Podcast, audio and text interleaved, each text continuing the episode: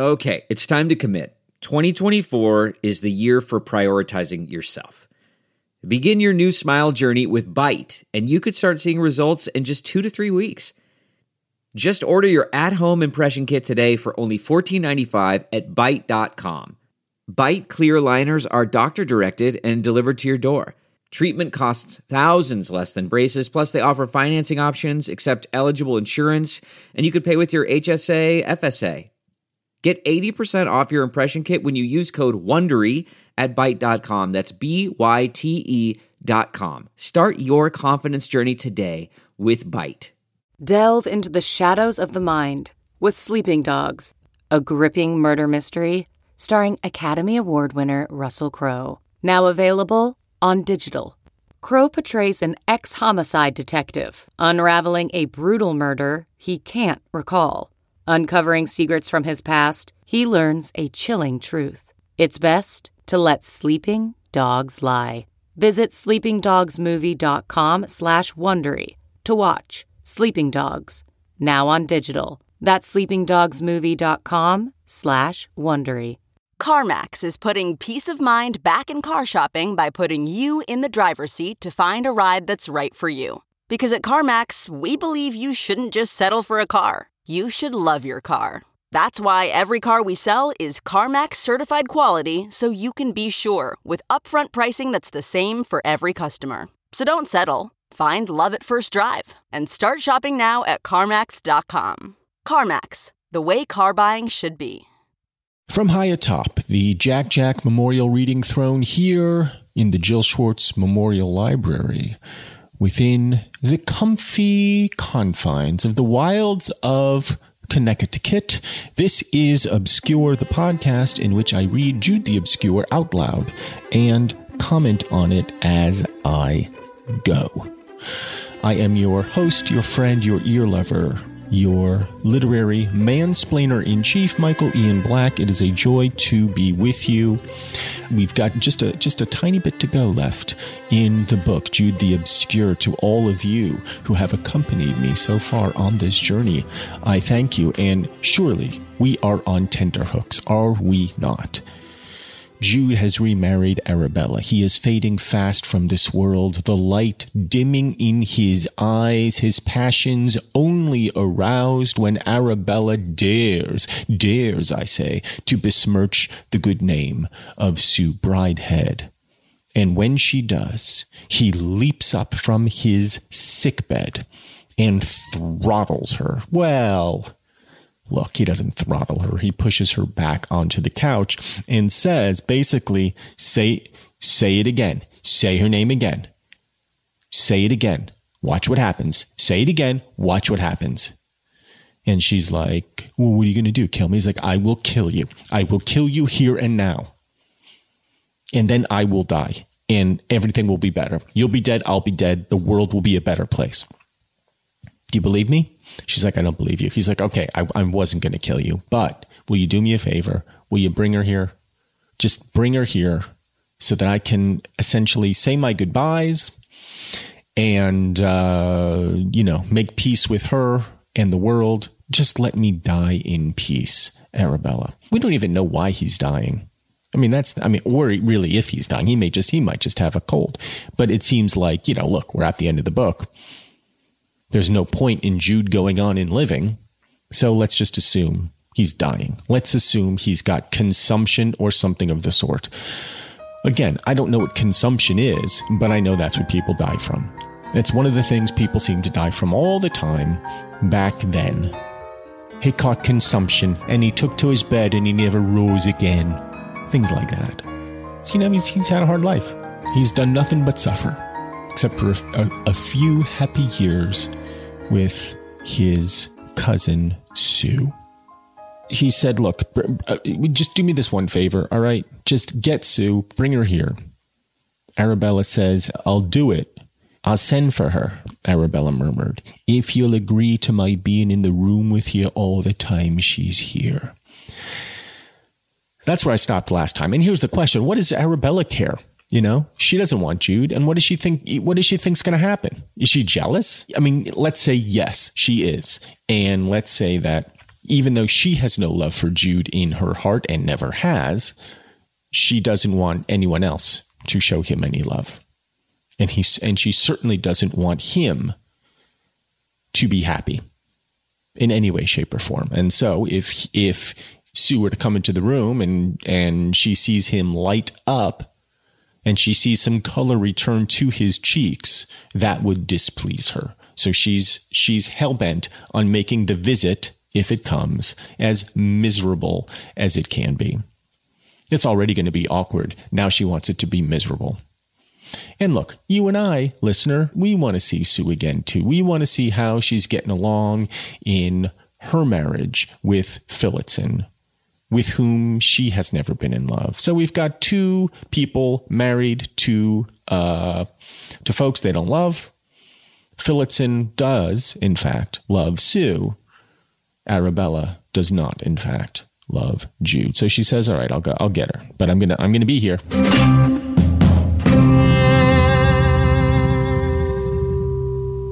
The softer side of his nature, the desire to see Sue, made him unable to resist the offer even now, provoked as he had been. And he replied breathlessly, yes, I agree. Only send for her. In the evening, he inquired if she had written. Yes, she said. I wrote a note telling her you were ill and asking her to come tomorrow or the day after. I haven't posted it yet. The next day, Jude wondered if she really did post it, but would not ask her. And foolish hope that lives on a drop and a crumb made him restless with expectation. He knew the times of the possible trains and listened on each occasion for sounds of her. She did not come. But Jude would not address Arabella again thereon. He hoped and expected all the next day, but no Sue appeared. Neither was there any note of reply.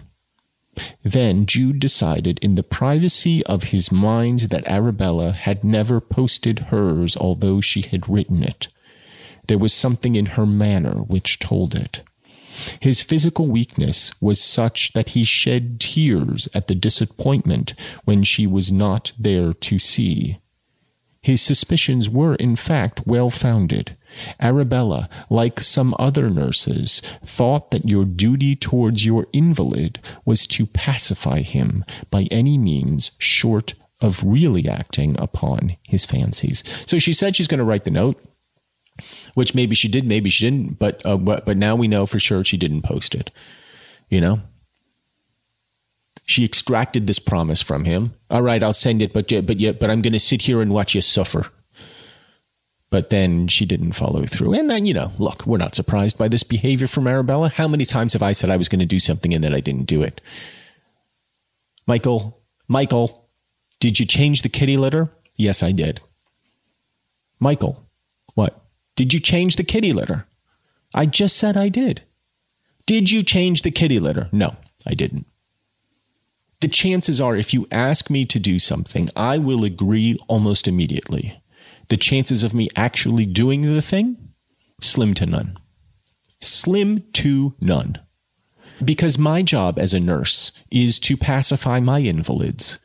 And when you are as arrogant as I am, as smug and pompous and pretentious as I am, everybody around you, everybody arrayed in your circle appears to be an invalid. Right? Because they don't have what you have, which is a fairly good understanding of the novel Jude the Obscure. So when you are done with this podcast, listener, you will be able to do the same. You see now? Do you see the purpose of this podcast? I have given you a great gift. I have given you the gift of pacification to all invalids. So when an invalid, and by invalid now, I mean everybody who hasn't listened to every episode of this podcast, when an invalid asks you to do something, your job will be to pacify. Yes, of course, you will say, I will be happy to do that. And then you don't have to do it. That is the great permission that I have given you with my gift of this podcast. And you're welcome. He never said another word to her about his wish or his conjecture. A silent, undiscerned resolve grew up in him, which gave him, if not strength, stability, and calm. One midday, when after an absence of 2 hours, she came into the room, she beheld the chair empty. Down she flopped on the bed, and sitting, meditated. "Now where the devil is my man gone to?" she said. I mean, my man. Does she care, really? And has he really just been sitting in the chair staring at the fire all these weeks? I think maybe he has, But his anger now, his fury at Arabella, has given him some resolve. It has actually given him something to live for, which is to see Sue again. A driving rain from the northeast had been falling with more or less intermission all the morning, and looking from the window at the dripping spouts, it seemed impossible to believe that any sick man would have ventured out to almost certain death. Yet a conviction possessed Arabella that he had gone out, and it became a certainty when she had searched the house. "If he's such a fool, let him be," she said. "I can do no more." Yes, Arabella, you have done all you can possibly do. You have looked in the rooms. You have given this man a hearth and a home. You have showered him with your affection and love, and look what this ungrateful bastard does, but heads out into the rain, where certain death awaits. I mean, you know where he goes. You know the places he goes. You could go to the bar. You could inquire. "Tinker Tailor, have you seen my man?" "No, I haven't. Oh, he's looking a bit thin of the fitch lately." Flitch or Fitch, I forget which. Jude was at that moment in a railway train that was drawing near to Alfredston, oddly swathed, pale as a monumental figure in alabaster, and much stared at by other passengers. An hour later, this thin form in the long greatcoat and blanket he had come with, but without an umbrella, could have been seen walking along the 5-mile road to Marygreen. Yes, he's returning to the beginning, isn't he? Pale as a monumental figure in alabaster.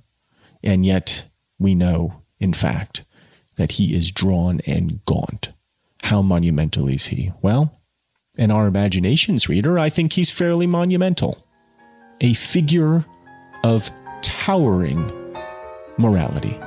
Our Jude, our suffering Job. And now he makes his way back home, finally, at last, to see Sue. And I think that is a good time to pause.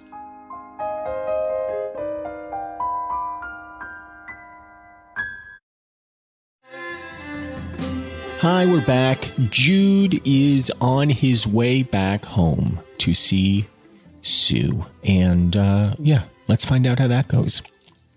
On his face showed the determined purpose that alone sustained him, but to which his weakness afforded a sorry foundation.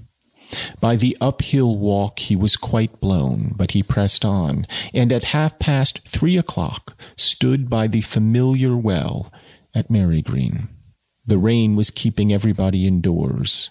Jude crossed the green to the church without observation and found the building open.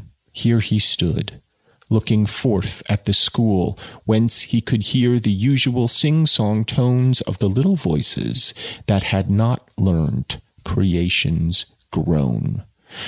Well, that feels poetic, but I don't think I understand it. That had not learnt creation's groan. What groan? Meaning just the agony of life? The usual sing-song tones of the little voices that had not learnt creation's groan. I mean, that feels like an allusion to something. It feels like this is one of those places where there should be a footnote, but I don't know what that means. I think it's irony. When in doubt, just say it's irony. And just give a knowing nod. to all your invalids. Ah, yes, you can say. And they'll understand that you understand that it's irony, whatever they have said. And they'll agree that it's ironic, whatever they've said, because it makes them seem more clever. He waited till a small boy came from the school, one evidently allowed out before hours for some reason or other. Jude held up his hand, and the child came. "Please call at the schoolhouse and ask Mrs. Phillotson if she will be kind enough to come to the church for a few minutes." That is my sick voice, which I feel like I did fairly well. Look, would I have liked to add a couple sniffles? Maybe. Should it have sounded a little more phlegmatic? Perhaps. But all in all, I feel like I captured the bundled figure of our gaunt, monumental alabaster creation, Jude, and his groans. The child departed. Now, look. I don't know how many children listen. I imagine quite a few. But if you're ever in a church, or really anywhere where there's nobody else around, and a man who looks like he's homeless and on death's door holds up his hand and beckons you to come, I'm not saying don't approach. All I'm saying is keep a safe distance between you and the fella, you know? At best, he's going to ask for money. At worst, he's going to show you his wiener, and you don't want to see that guy's wiener. Not even Jude. You don't want to see Jude's wiener. The child departed, and Jude heard him knock on the door of the dwelling. He himself went further into the church. So, you know, this is all metaphoric. You know, he has left the church at Marygreen. And now, all these years later, he is returning to it. And not only that, as this monumental figure of alabaster goes to the church, he moves further into it. And we can just imagine a scene of La Pietà. Is that what it is? You know, that famous statue, perhaps also of alabaster, of Mary cradling Jesus as he's come off the cross, dead in her arms. Yeah, that's what it's called, La Pietà. Well, let's look at the most famous one. And that, you know, it looks alabaster. He's gaunt, you know, he's naked. She's holding him. It's Michelangelo, you know. It's real sad. Some real sad shit. So we are setting ourselves up for one of those, you know, deep in the church. Everything was new, meaning at the church, except a few pieces of carving preserved from the wrecked old fabric, now fixed against the new walls. He stood by these. They seemed akin to the perished people of that place who were his ancestors and Sue's. A light footstep, which might have been accounted no more than an added drip to the rainfall, sounded in the porch, and he looked round. "Oh, I didn't think it was you. I didn't. Oh, Jude." A hysterical catch in her breath ended in a succession of them. He advanced, but she quickly recovered and went back. "Don't go. Don't go," he implored. "This is my last time. I thought it would be less intrusive than to enter your house, and I shall never come again. Don't then be unmerciful, Sue. Sue, we are acting by the letter, and the letter killeth." And now we do have a footnote referring to the letter killeth. We are acting by the letter, and the letter killeth. What letter killeth them? And it's really just Jude who's being killithed. Killithed, I say. This harks back to the epigraph on page 35 of the book, or more properly, that epigraph reflects the crucial moment of the story.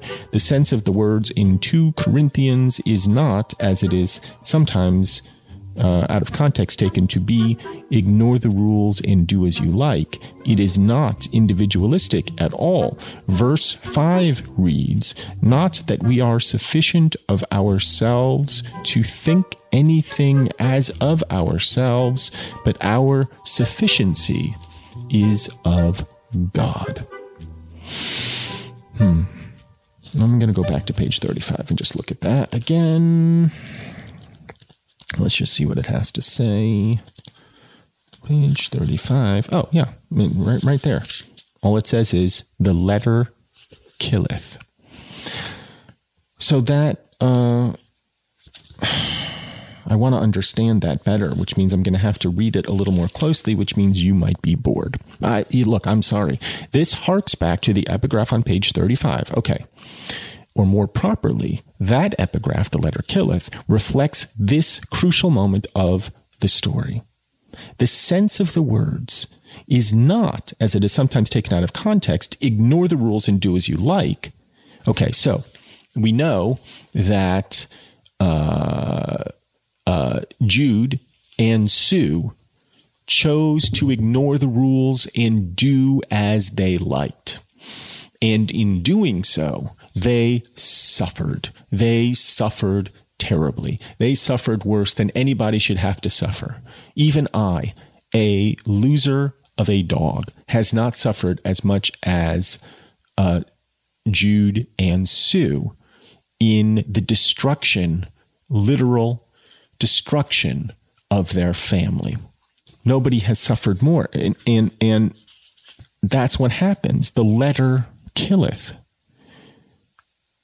Verse 5 reads, and then this comes before the letter killeth, I believe, not that we are sufficient of ourselves to think anything as of ourselves, but our sufficiency is of God. So, Hardy seems to be saying, I think, this is what you get. This is what you get, stupid. The letter killeth. The letter of God killeth. When you take it upon yourself to move outside the rules, when you take it upon yourself to lead some kind of hippy-dippy life, this is what comes of it.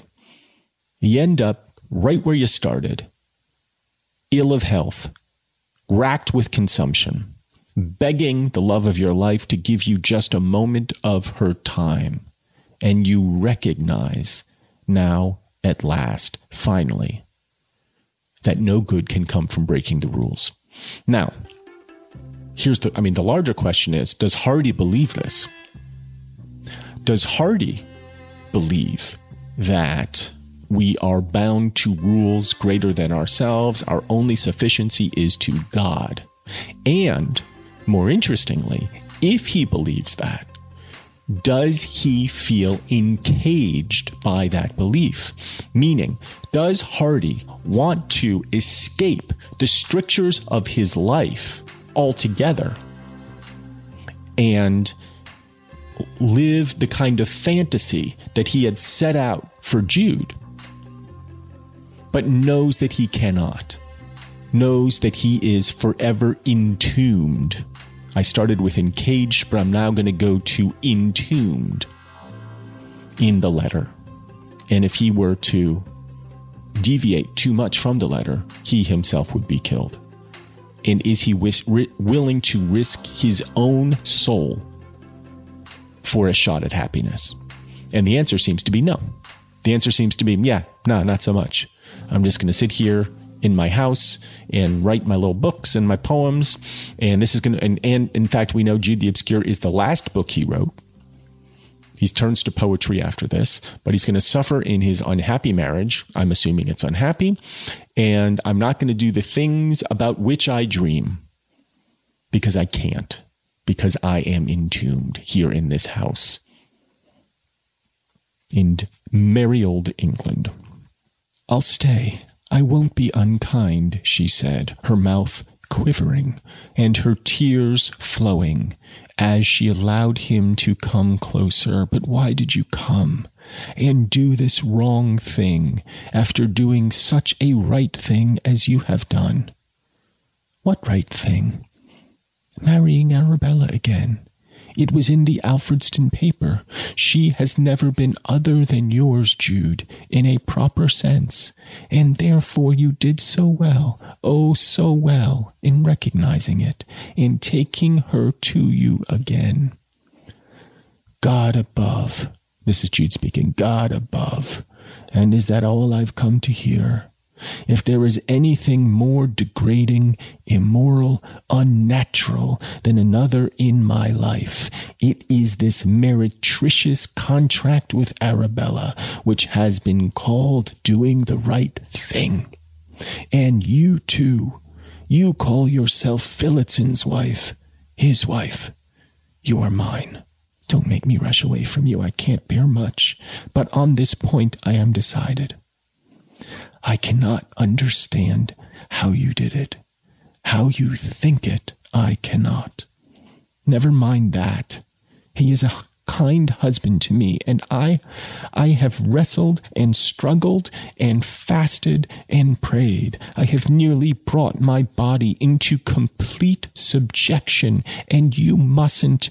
Will you wake? Wake? Oh, you mustn't. Will you wake? She has almost brought her body into complete subjection. She has almost extinguished that light, that animating force of hers, that, you know, the one who bought some dirty statues and, you know, rubbed one out to him, the one who turned her back on her religion, the one who gave herself to her cousin pretty unwillingly, let's be honest, but in fact, found happiness with her cousin. She turned her back on all of that, and she has almost succeeded in killing that part of herself, which she feels she must do. She has almost succeeded in extinguishing that part, and she says, and you come here looking like a drowned cat. Will you wake, meaning will you awaken once again that part of me that I have spent so much time fasting and praying and struggling and wrestling with? I've almost put a sleeper hold on it, and it's about to tap out. And then you come? You dick. What do you think you're doing, you dick? And we're going to take another quick break.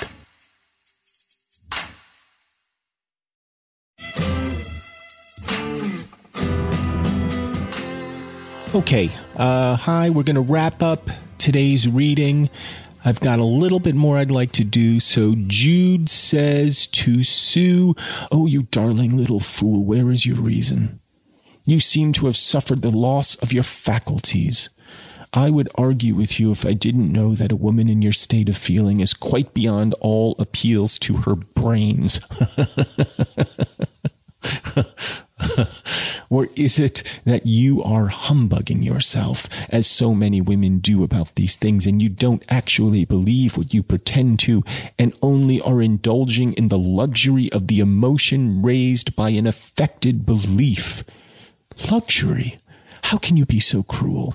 You dear, sad, soft, most melancholy wreck of a promising human intellect that it has ever been my lot to behold. Where is your scorn of convention gone? I would have died game. You crush, almost insult me, Jude. Go away from me. She turned off quickly. I will.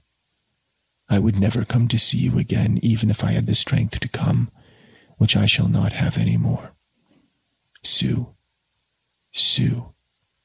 you are not worth a man's love.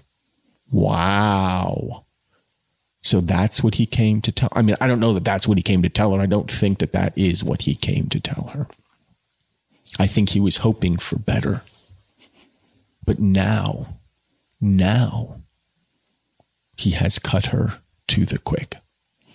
Now he has said the thing which is most likely to destroy her. You are not worth a man's love. Sue, who has said that she is in love with being loved. Sue, who is a spirit, essentially. She is of air. And what do spirits want?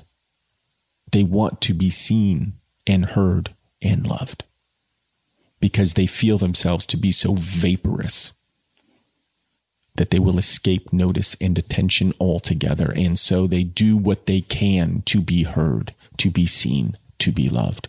And Sue has only ever wanted love.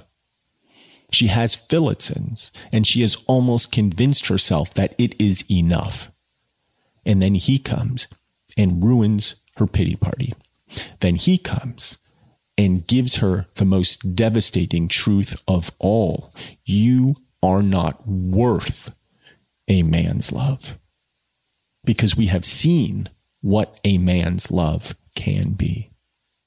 Filial, consuming, strong enough to surrender the love. We have seen what Jude's love can be. An abiding love, willing to give everything, a persistent love, willing to even give his own life. And he didn't even really ask for that much in exchange. In fact, he really asked for almost nothing. And it was only when she surrendered to his love that she herself found some happiness, some measured happiness that was then snatched away, because, as it says, the letter killeth. So I'll leave it there for the moment. I'll leave it with that thunderous truth. You are not worth a man's love. And, you know, how is she supposed to respond to that? Because she knows he's right. She knows that in a very real sense, she took the easy way out. When her kids died, she surrendered to the letter, right? So look, we talked about irony before. There's going to be some more irony here. In surrendering to the letter, in surrendering to the rules and strictures of the time, of the word of the Lord, what has she done but killed herself? Now, we know that in a very real sense, that's what she wanted after suffering this egregious calamity. But it seems like the letter killeth if you follow it, and the letter killeth if you don't. Damned if you do, damned if you don't. You fucked either way. Hey, Shakespeare, you fucked either way.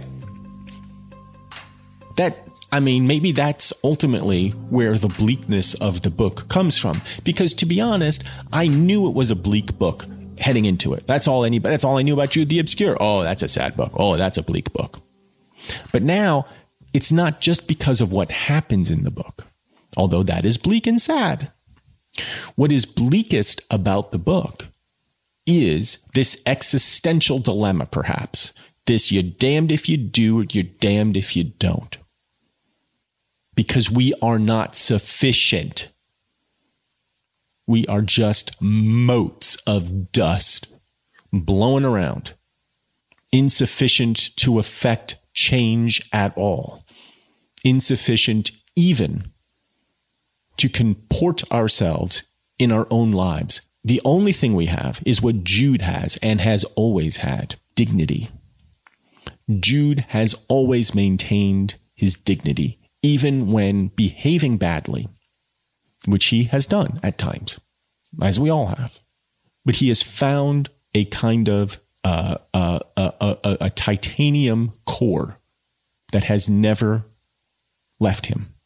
And even now, as he dies, he is unwilling to renounce that which he has renounced, which is this illusion that he believes that he'd been living under. And it is Sue who red pilled him. Sue's like, look, take the red pill. You'll see the world for what it is. And once you see it, you can't unsee it. You can't take the blue pill after the red. And Sue tried to do exactly that. She tried to get back into the matrix, and she'd almost succeeded. She'd almost been like, yeah, this is just the world, you know, just the world. It's fine. You know, everything's cool. Everything's fine. It's great. You know, I got a job. I teach. You know, I got a nice husband. It's great. Everything's fine. Everything's good. But she still sees glimpses of those ones and zeros circling by her eyeballs. And then Jude shows up and she's like, Neo, what are you doing here? Neo, I was supposed to be back in the Matrix. What are you doing? And Jude's like, you're the one who red pilled me. You red pilled me. Now I'm throwing that red pill right back in your face. Take the pill. She's like, I won't. She's like, you don't even deserve it. You don't even deserve the red pill. So that's where we are. Very sad. Really very sad. I mean, I'm like legitimately feeling bummed out because I feel like I recognize that crushing weight of, you know, just kind of bearing down on me, as we all do. But you kind of forget about it for a little while. And then Thomas Hardy opens up his big fat mouth and he's like, yeah, you're nothing. And you're like, yeah, I guess you're right. So that sucks. Well, look. Just tend to your invalids, everybody, you know? Just make promises that you cannot possibly have any intention of keeping. Be ironic and fast and wrestle and struggle and try to, you know, kill your own flame if you can. Just try to extinguish that flame. Take the blue pill and see if you feel better in the morning. Until then, I wish you adieu.